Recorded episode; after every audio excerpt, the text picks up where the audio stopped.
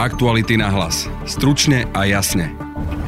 Na Slovensku máme prvý registrovaný či potvrdený prípad opičích kiahní. Čo táto správa znamená? Nakoľko je takáto vzácna infekčná choroba v našich končinách nebezpečná? Téma pre virologa SAV Borisa Klempu. Smrteľný prípad zaznamenaný zatiaľ nebol. Veľká časť tých infekcií prebieha relatívne mierne, ale to zase môže byť aj tým, že sa momentálne ten vírus šíri najmä medzi, povedzme, že mladými mužmi, ktorí majú asi väčšiu šancu, že ten vírus dobre zvládnu, ale určite hrozí riziko, ak by sa vírus začal šíriť napríklad v detských kolektívoch. Európa môže naďalej počítať s jadrom a zemným plynom ako zdrojom energií, a to je napriek rozdielnosti pohľadov. Téme sa budeme venovať v druhej časti podcastu s ekonomom Lukášom Kovandom a europoslancom Martinom Hojsíkom. Pokud bychom jádro a plyn měli za špinavé zdroje, tak ještě dále přiléváme oleje do toho už tak eh, nyní přepáleného inflačního kotle. To porovnám, ani Čína nemá fosílny plyn vo svojej vlastnej taxonomii zelených investícií. Čiže ja neviem o tom, že by sa v Číne roztočila špirála inflácie. Je piatok 8. júl, počúvate podcast Aktuality náhlas. Aj dnes s Denisou Žilovou a Jaroslavom Barborákom. Pomáhať detským hrdinom je naša srdcovka. Pridajte sa k nám srdcepredeti.sk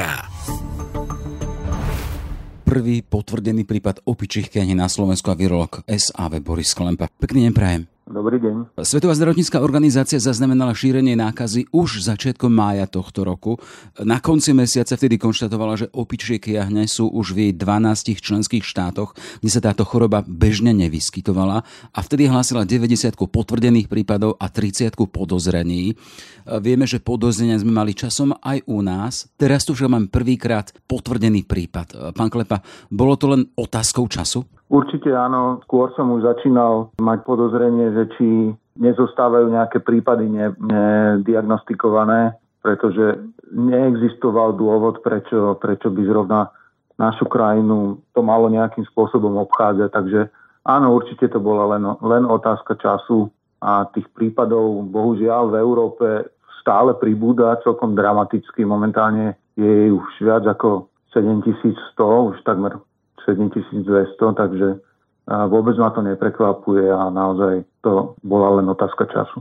U nás sú známe skôr ovčie kiahne. V čom sú odlišné od opičí, alebo v čom sú tie opičie iné aj v dôsledkoch?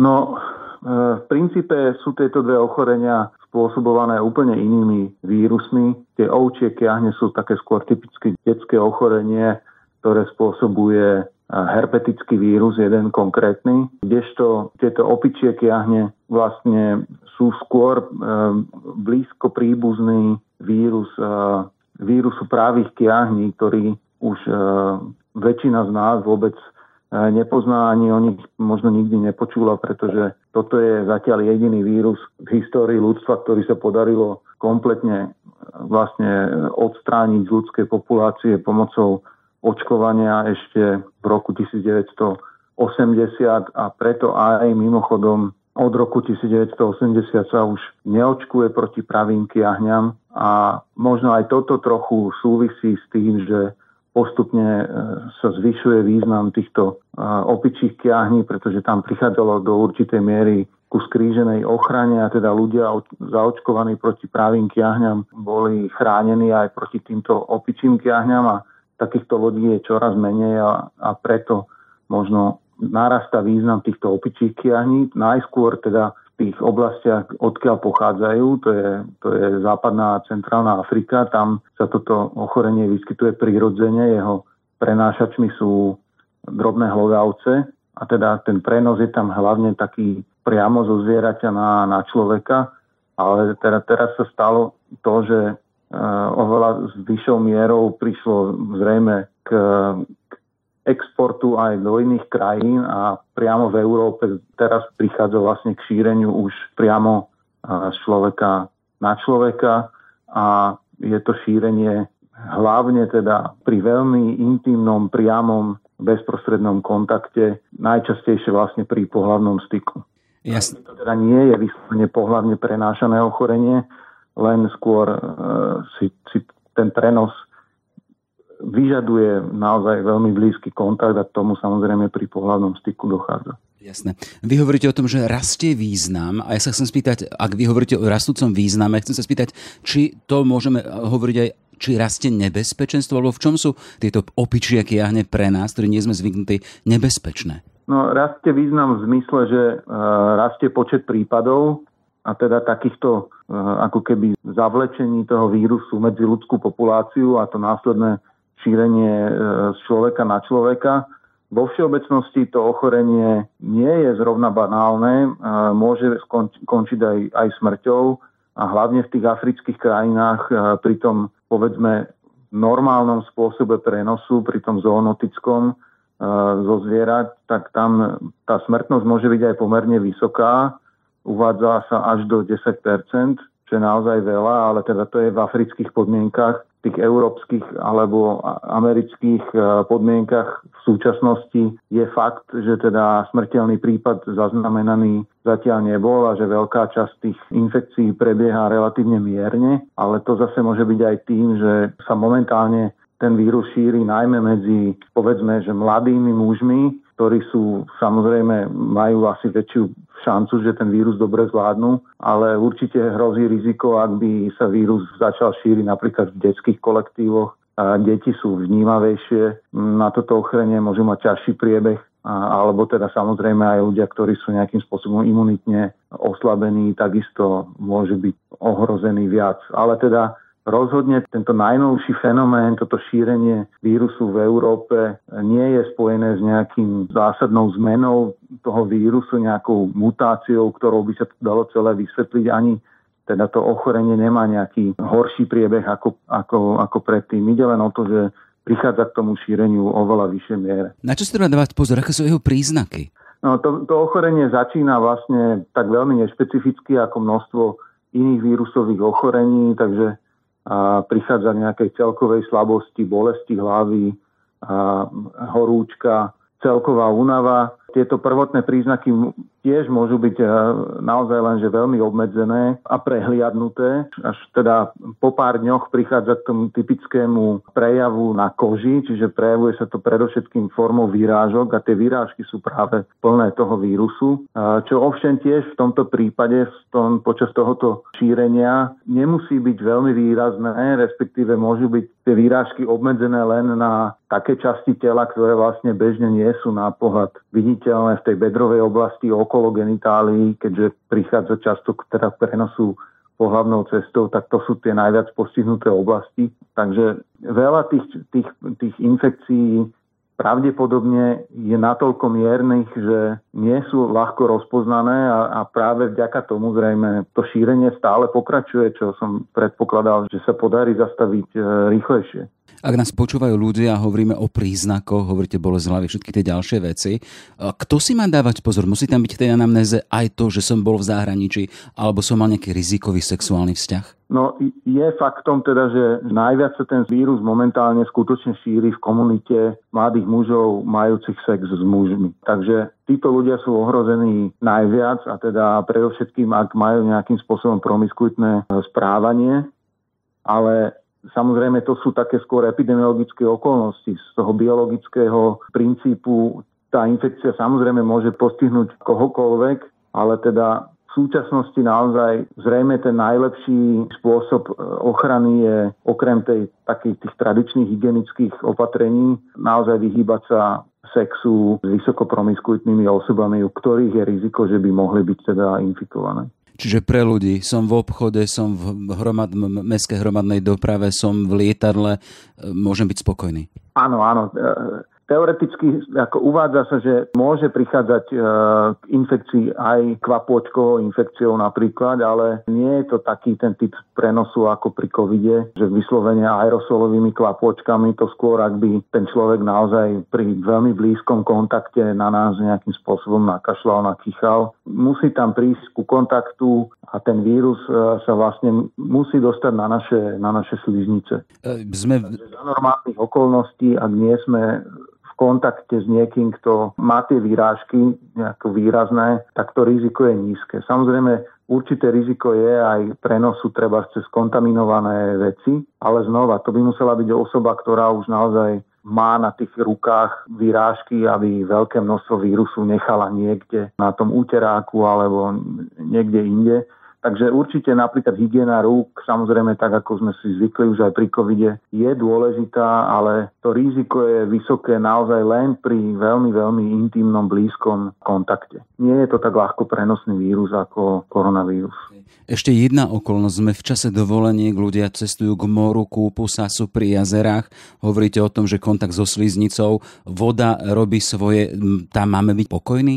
No nie, sú, nie je takýto prípad, tak, takýto spôsob prenosu zdokumentovaný a predpokladám, že tam ten efekt rozriedenia tej vode je natoľko výrazný, že vlastne pravdepodobnosť takéhoto prenosu je naozaj že blízka nule. A rozhodne by som nechcel nejako strašiť ľudí, že sa teraz nemôžu kúpať, lebo náhodou, ak by tam niekto taký bol. A skutočne ten vírus je predovšetkým prítomný v tých výrážkach, vo, vo, vo veľkých množstvách a myslím si, že takí ľudia už, ktorí sú v tejto fáze toho ochorenia, a predsa len e, nevyhľadávajú zrovna kúpanie, keďže, keďže sú naozaj symptomaticky chorí. E, sme v čase, keď sme už tretí rok konfrontovaní s epidémiou spomínaného COVID-19, e, s tým rastúcim počtom prípadov opičích kiahní. Hrozí nám a pandémia opičích kiahní?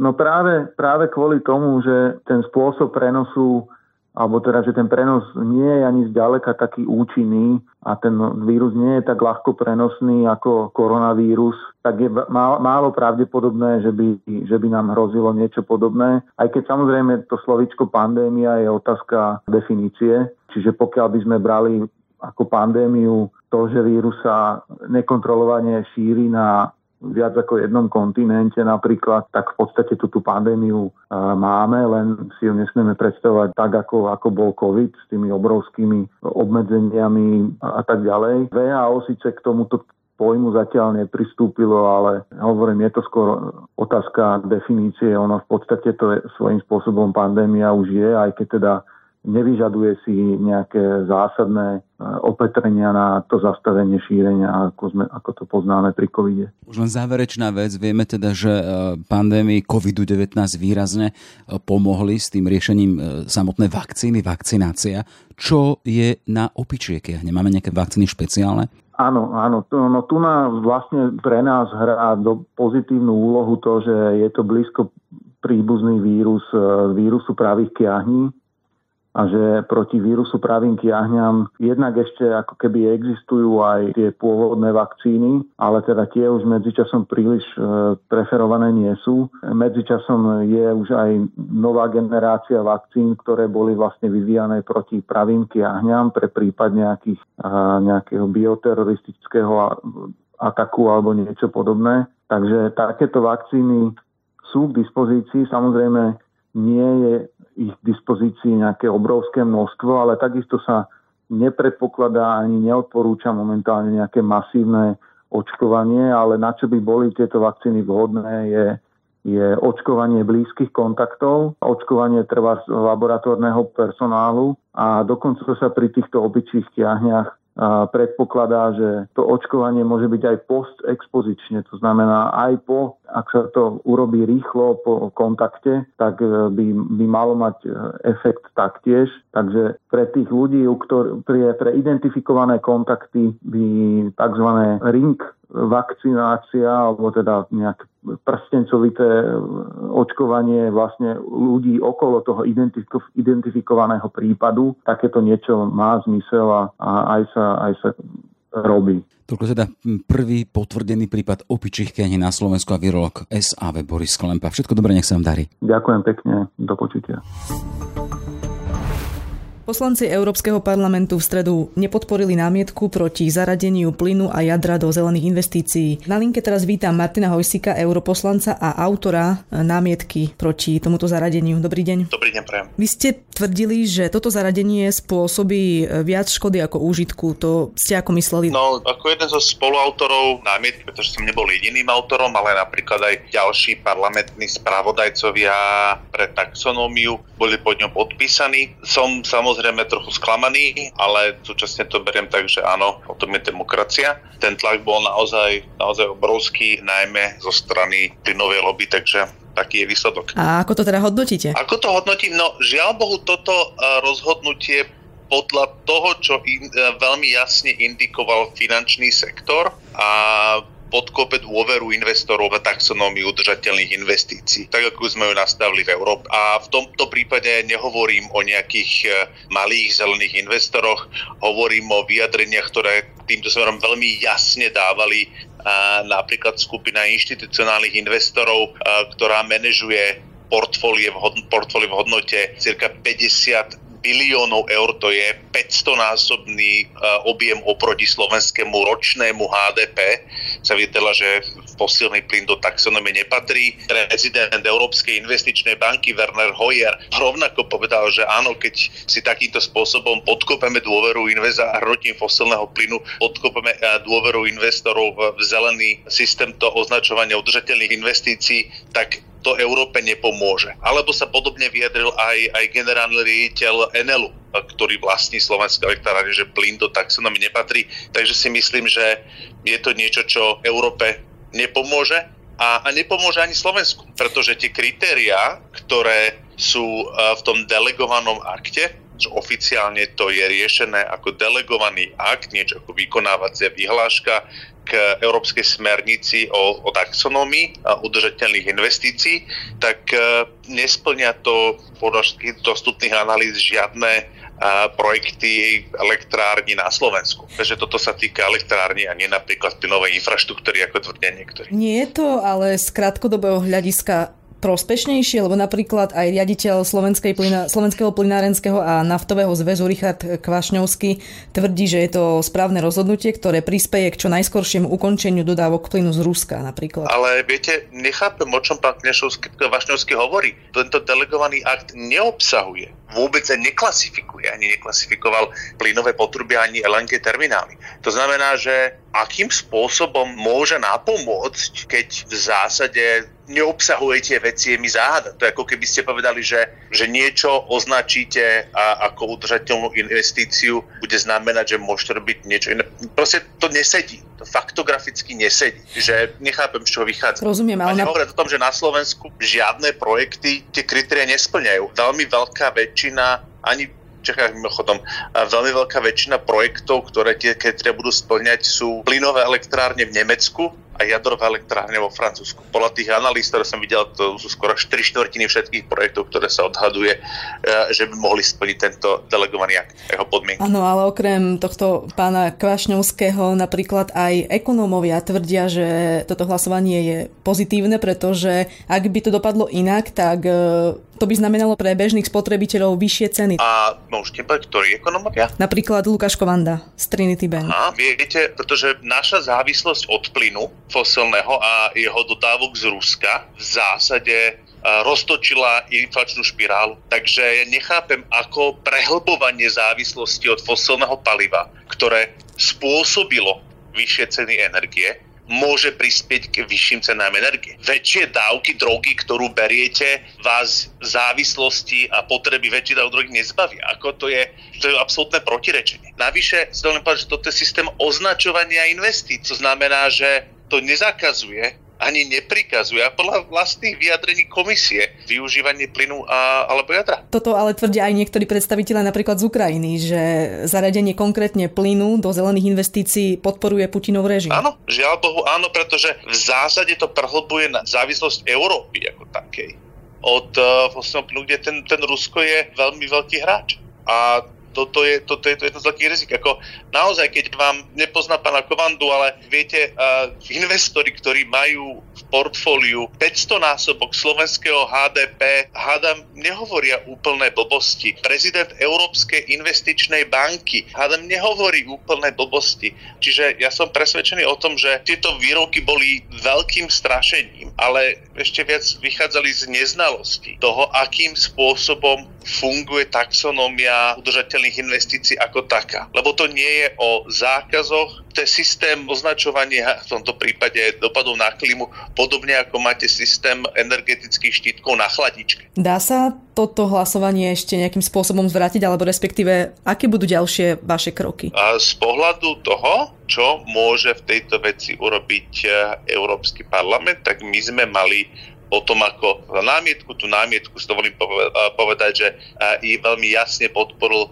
výbor pre hospodárstvo spoločne s výborom pre životné prostredie a verejné zdravie. To sú dva gestorské výbory pre taxonom, čo najprv musela prejsť výbormi a až potom išla do plena tak v zásade v tomto smere Európsky parlament e, vyčerpal sa možnosti a uvidíme, že, že ako sa zariadia investori. Je to niečo, kde, kde sa obávam, že, lebo napríklad, keď to porovnám, ani Čína nemá fosílny plyn vo svojej vlastnej taxonómii zelených investícií. Lebo teda po európskom zariadení už je viacej. Čiže ja neviem o tom, že by sa v Číne roztočila špirála inflácie a ako povedal pán Dolanda, ale oni to tam nemajú zaradené. Je tam zaradené žiadne fosílne paliva. Takže žiaľ Bohu uvidíme, mám obavy o to, že či investori v Európe budú tomuto systému nadalej dôverovať a, a budú ho využívať. To je niečo, čo v zásade bude na kapitálových trhoch tie signály, ktoré napríklad aj BlackRock, a najväčší inštitucionálny investor dával, že teda budú zvažovať, či budú taxonomy vôbec používať. Čo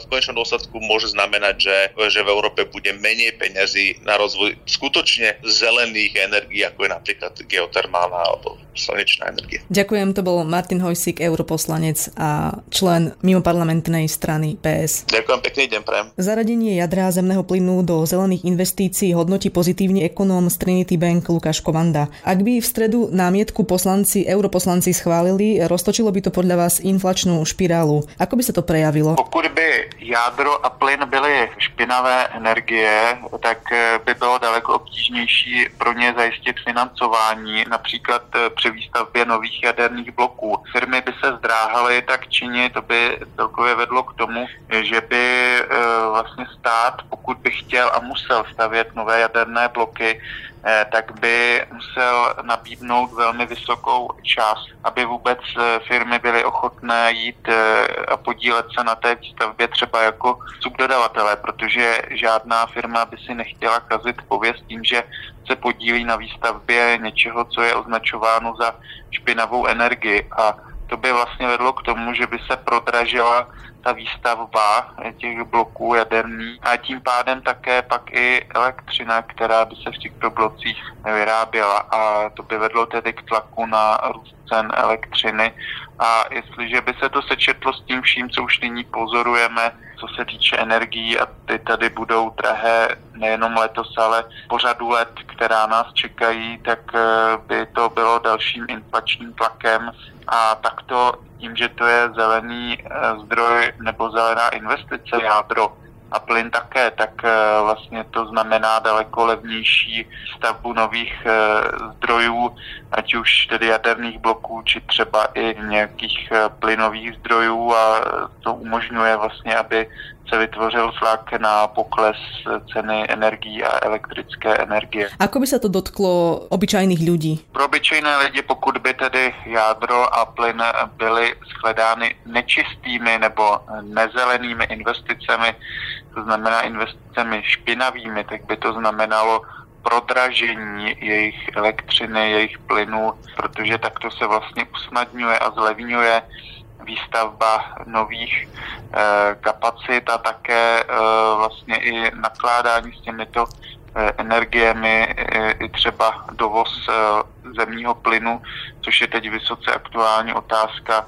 bude jednodušší, levnější, pokud tedy plyn bude zelená investice. Takže je to zejména tedy o tom, že zlevní energie pro konečné domácnosti v porovnání se situací, kdyby nebylo jádro ani plyn uznány jako eh, tou eh, udržitelnou zelenou investicí. Ak by sa teda roztočila tá inflačná špirála, o ktorej ste hovorili, týkalo by sa to len krajín ako Česko, Slovensko, Slovinsko, alebo aj eh, väčších krajín ako je Nemecko, Portugalsko a Rakúsko? Inflace, inflační spirála, ta je nyní záležitostí celé Evropské unie až na výjimky eh, vlastně ta inflace dosahuje velmi vysokých hodnot, takže by se to týkalo celé Evropy. A stále to hrozí, ta inflační spirála v celé Evropě, ale zkrátka, pokud bychom jádro a plyn měli za špinavé zdroje, tak ještě dále přiléváme oleje do toho už tak eh, nyní přepáleného inflačního kotle. Vieme aj povedať, je to síce teoretická otázka, ale uh, o akej inflácii to vlastně hovoríme v případě, jak by sa to roztočilo? Inflace je samozřejmě různá v různých zemích a nelze vlastně nějakým způsobem vyčíslit ten efekt, který by uh, mělo to neschválení jádra a plynu, co by zelených investic, ale ono by to přispívalo v let, to znamená, že by to bylo záležitostí řady let, eh, kdyby se ta zvýšená inflace, to výraznější zdražování projevovalo. A v případě toho plynu už vlastně velice záhy, eh, protože by bylo všechno nákladnější a jakákoliv možnost nějakým způsobem s tou energií nakládat by se prodražovala. Ostatně i nyní stále některé firmy třeba z finanční sféry, banky, finanční domy varují, že nebudou ochotni přistoupit ani po tom eh, včerejším hlasování Evropského parlamentu k tomu, aby financovali právě jádro nebo plyn, chtějí bojkotovat tedy tyto energie i navzdory tomu rozhodnutí Europarlamentu. A to všechno ohrožuje konečného spotřebitele, protože dražení, financování těch energií, investic do nich, jejich rozvoje, ale i třeba nějaké údržby eh, těch zařízení, eh, ať už těch distribučních zařízení, přenosové sítě nebo Eh, těch samotných elektráren, pokud toto financování prodražuje, tak samozřejmě pak zdražuje také ať už elektřina nebo plyn pro ty konečné domácnosti. Niektorí predstavitelia aj na Slovensku europoslanci alebo napríklad aj z Ukrajiny tvrdia, že zaradenie plynu do zelených investícií podporuje Putinov režim. Čo si vy o tom myslíte? Tento názor zaznívá z Ukrajiny, ale také z Ukrajiny zaznívá názor jiný a sice právě ten, že uznání jádra a plynu eh, jakožto zelených investic naopak pomůže eh, poválečné obnově Ukrajiny. Takže Ukrajina v tomto není jednotná. Například eh, již odvolaný ukrajinský velvyslanec v Německu, tak ten právě varoval europoslance před tím, aby uznávali jádro a plyn, ale zejména právě plyn, co by zelenou investici argumentoval přesně tím, že to vlastně podporuje Putinův režim. Ovšem na druhou stranu se europoslancům ozval dopisem eh, ukrajinský ministr energetiky, který zase na druhou stranu eh, apeloval za to, aby vlastně uznali plyn a jádro e, zelenými investicemi, protože pokud by tak neučinili, tak by to podle tohoto ukrajinského ministra energetiky e, způsobilo vlastně zkomplikování té ukrajinské poválečné obnovy. Takže rozhodně ten názor na Ukrajině není jednoznačný a spíše se dá říci, že ukrajinská vláda je nakloněna tomu, jak hlasoval vlastně parlament evropský tehdy tomu, aby byly eh, jádro a plyn uznány eh, zelené investice. To byl Lukáš Kovanda, ekonom z Trinity Bank. Ďakujem za rozhovor. Děkuji za pozvání. Aktuality na hlas. Stručne a jasne. Sme v závere. Za pozornosť ďakujú Denisa Žilová a Jaroslav Barborák. Srdce pre deti už viac ako 15 rokov odstraňuje bariéry vo vzdelávaní. Pridajte sa k nám. Srdce pre deti.sk Aktuality na hlas. Stručne a jasne.